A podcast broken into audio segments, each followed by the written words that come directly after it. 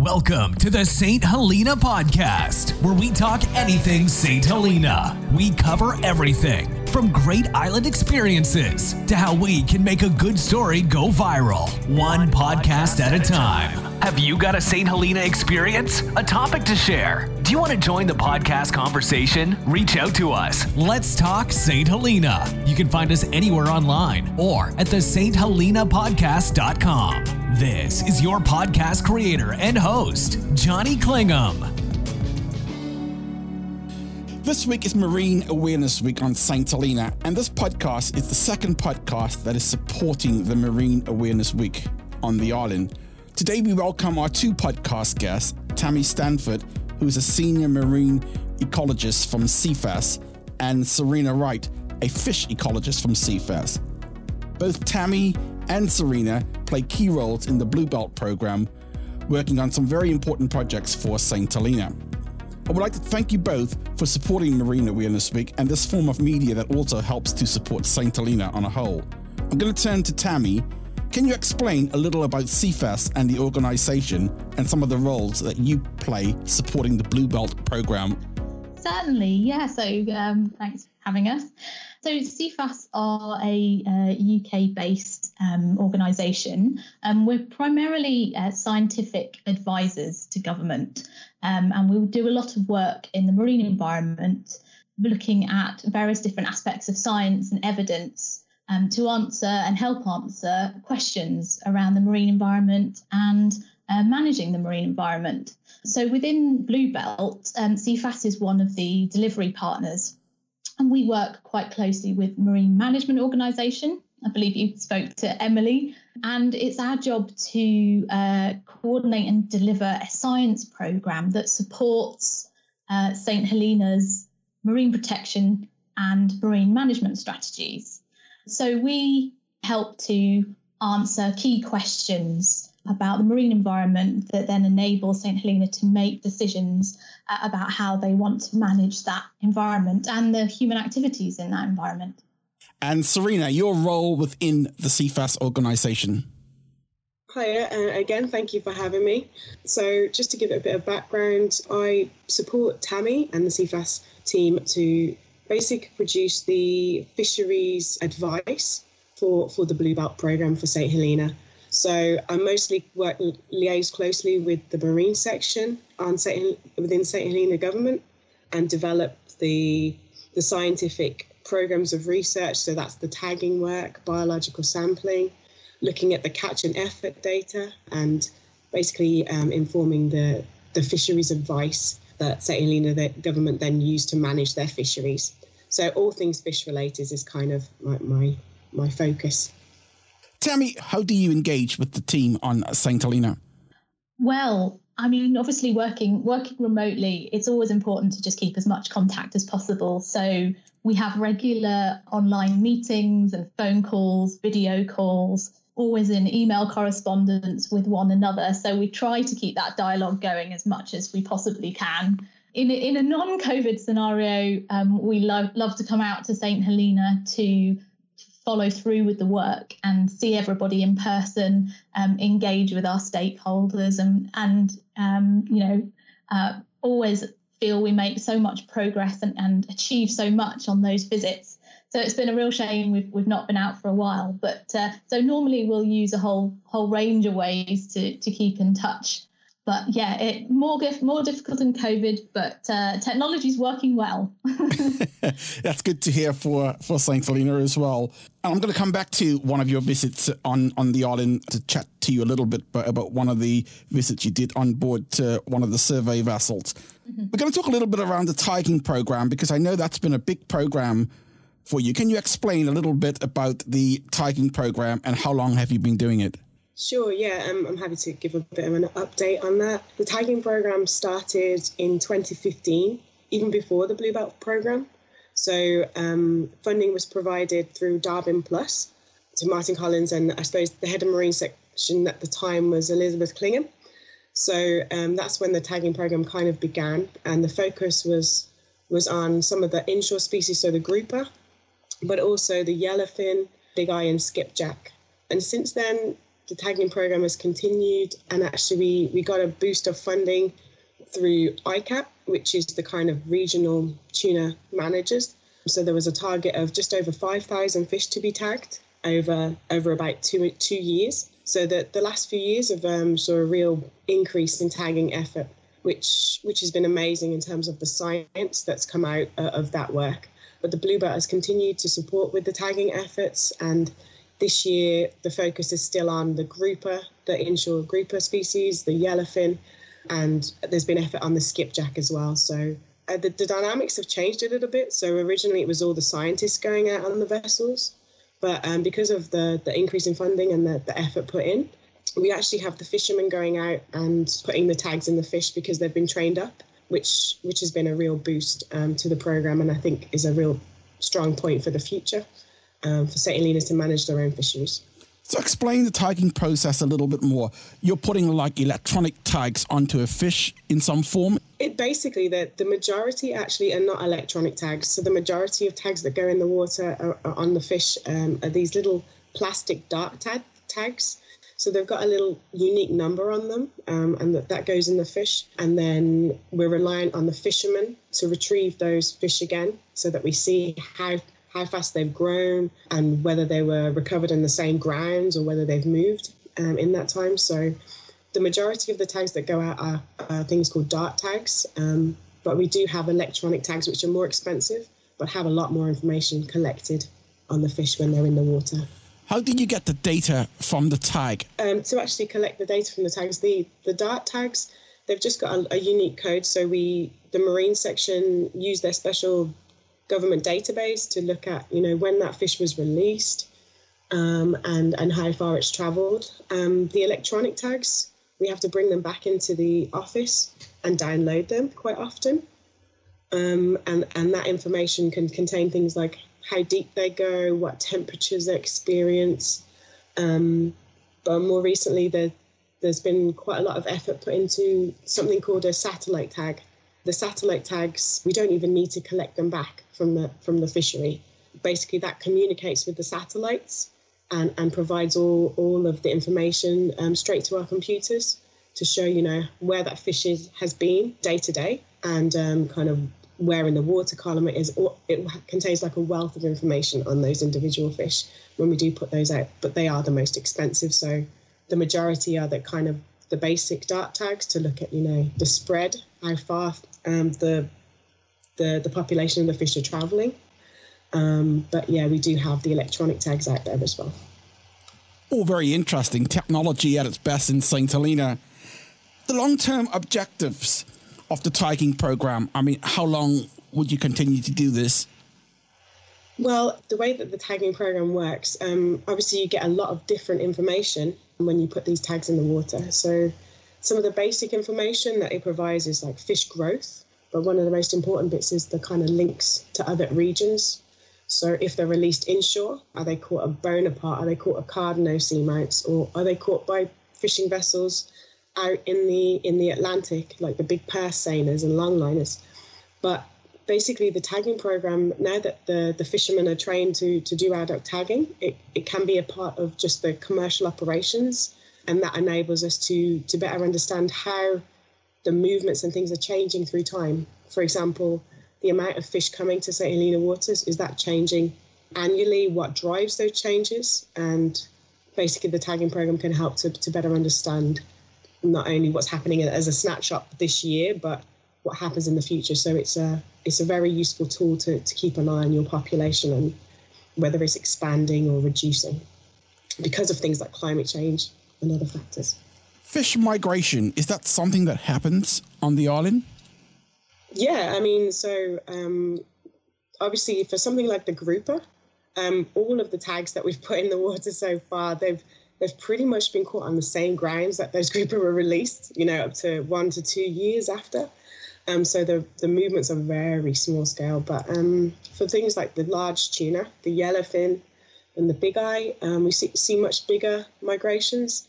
But one thing that's pretty unique about St. Helena, when, when we presented the results of the releases and the recoveries of tags at the, at the, the kind of regional tuna fishery meeting at ICCAT, you get very high recovery rates.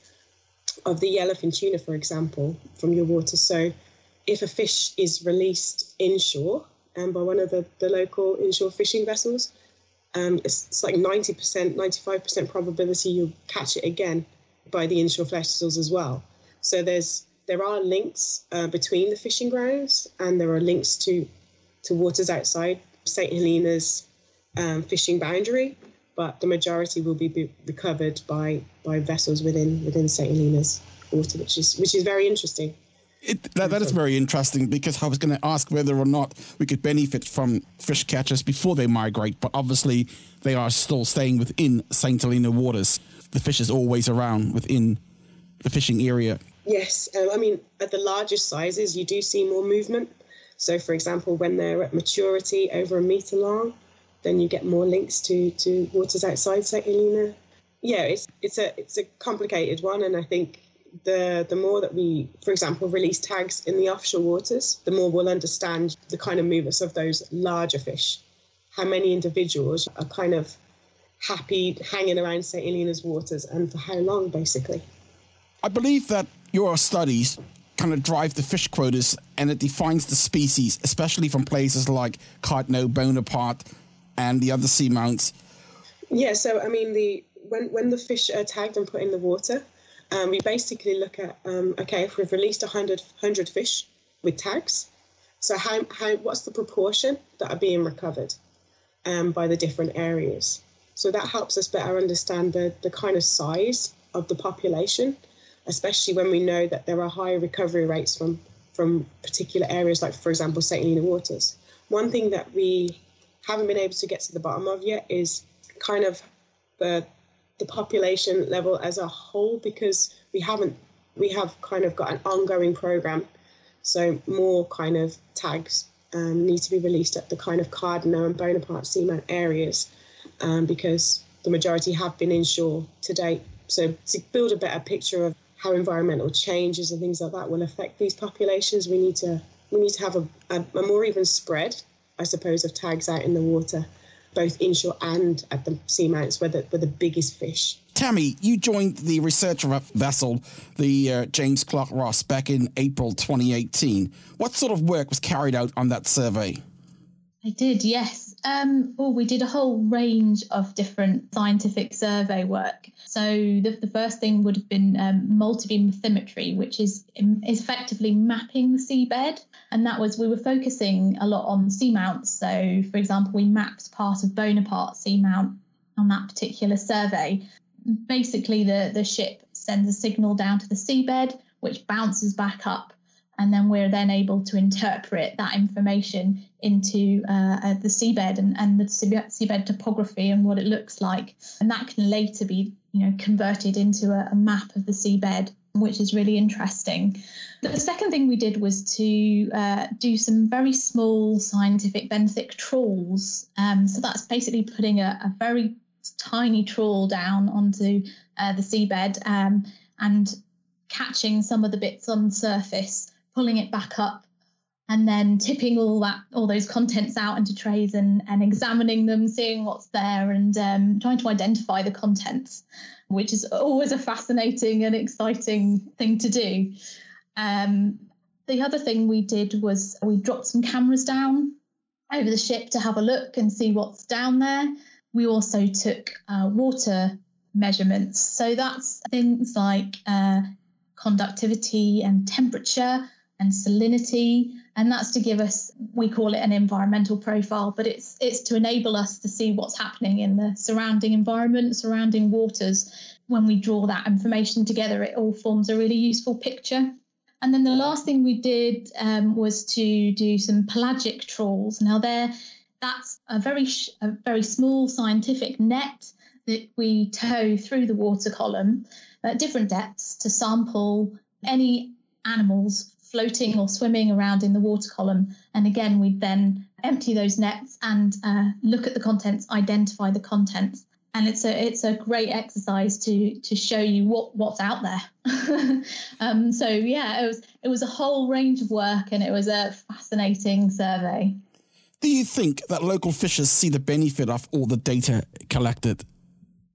So for the for the tagging work, for example, um, we try to to kind of have engagement meetings with the fishermen, so they see the updates on any of the you know the releases and recoveries, um, and we've provided in the past even individual tracks of the tuna that they've been interested in in um, in recovering.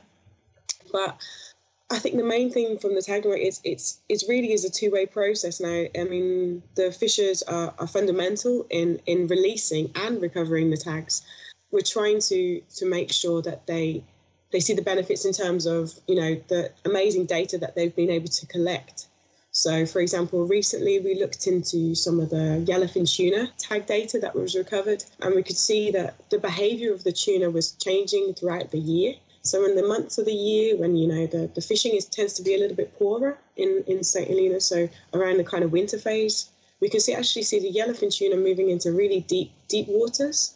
Um, so like you know trying to target, they look like they're feeding on prey like down at 350 meters, 400 meters. Whilst in the summer months they're happy just being shallow up in the above 50 meters kind of thing, which, which is really interesting. So we're, we're, we're showcasing and, and trying to engage with the fishers on that front. So I do hope that you know everyone acknowledges that they're, they're a fundamental part of, of the a lot of the fisheries research we do. Couldn't be done without them. Actually, when we, we presented some of the results to to ICCAT, the the regional body that uh, manages the the fishery, they're just amazed at the, the kind of level of engagement actually and the fact that there are ad hoc taggers that are trusted to go out and and to collect this information themselves. So it's a a real um, positive, I think, for the island. If offshore fishing is going to be a way forward, could this open up an opportunity to collect the much needed data, especially from the seamounts, or an even more important data for your research? Definitely. I mean, there's some really big differences in the kind of, especially the tuna communities that St. Helena sees inshore versus, say, the seamounts of, of Cardno. You get much larger fish there. I mean, it would be really, really interesting to better understand whether the biology is different even in those individuals. Are they more likely to be in spawning condition? Are they more likely to be migrating off? Are they, you know, just passing by um, the Cardno seamount before they, you know, moving off to the Gulf of Guinea? Um, there's there's a lot of questions out there that, that haven't kind of been addressed yet, and I think there's there's a huge amount of opportunity there to, to better understand the, the kind of fish that, that visit your waters. Does St. Helena have any unique species? Yes, absolutely. Many um, is, is the answer. St Helena is very unique. Its its location is such that there are a large number of species that are we call them endemic uh, to St Helena, but that that means that they're only found around St Helena. So things like some of the the the inshore reef fish and there are many different species of that are unique to to that area, to the St Helena area.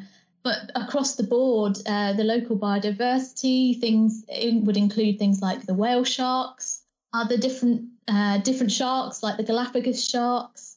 Um, there's a whole a whole host of interesting biodiversity around St Helena. Could St. Helena be an attractive place for other organizations and scientists to come and study our marine environment? Absolutely, yes. I mean, there's such a, rich variety in terms of your your local biodiversity but i think there are also lots of questions that we don't have answers to. And i think any research that furthers our, our knowledge of the marine environment and how we as, as humans interact with that marine environment is, is helpful. You know st helena's a, a beautiful place to work. It's a friendly lovely place to visit. The marine section are you know so knowledgeable and so engaging that it's definitely worth worth that chance. I would also say that Bluebelt as a program have been supporting St Helena government with a lab refurbishment. Um, that's construction is currently underway, and we're really excited about the prospect of this lab being finished. It will give the the team a whole new. Uh, shiny new lab to, to work in and potentially to host visiting research scientists. So, you know, if there's anybody out there with uh, a keen interest in St Helena and, and a research question, it may well be that that research can support the, the needs of the St Helena government in terms of managing their MPA and marine protection going forwards. So it's really worth a discussion with the marine section on island. That sounds all very interesting. So that means someone could, or someone with any interest wanting to study, could show up and use the facilities that's available already on the ground. Ab- absolutely, that that's the intention. Yes. We'll wait for that. That will certainly offer a great facility to come and show up and knowing that you have the facilities on the ground. Serena, thank you for contributing today. Do you have a message for anyone who might be listening today or anyone on St. Helena? Um, I would just say, I mean, as, as Tammy mentioned before, I've really, I've really enjoyed the kind of work, working closely with St. Helena government and the people on St. Helena, including the fishers. I mean, I, have really missed going out, obviously, um, to St. Helena and, and just really seeing it and, and being involved in, in some of the research that goes on. But I just think that, you know, this is just the start. There's still so much that can be done to better understand St. Helena's marine environment. Um, so I hope the Marine Section team and all other people involved in Marine Awareness Week have a, have a great week and um, hope to see you all soon. Thank you ever so much for your contribution. Coming back to you, Tammy, and thank you for making this possible. Do you have a message for anyone listening here today? Yes, uh, just really um, echoing Serena's comments. It's been a pleasure working with St. Helena over the past, I think, five years now. It's it's just fascinating place, and it's it's been a real learning experience. And I think there is there's a lot more work to do, and we you know we really hope that our relationship just grows and uh, into the future and that we continue to work together for you know for the foreseeable um, and just there's plenty, plenty more to do and look forward to more work. Thank you for supporting marine awareness week and i also want to thank you on behalf of everybody in st helena for your continued passion about our marine environment. Thank you You've been listening to the St. Helena podcast. We want to thank you for listening and don't forget to subscribe to us. Contact us, podcast at the St. Helena podcast.com. Support us by sharing our content with others. Until next time, have a great week.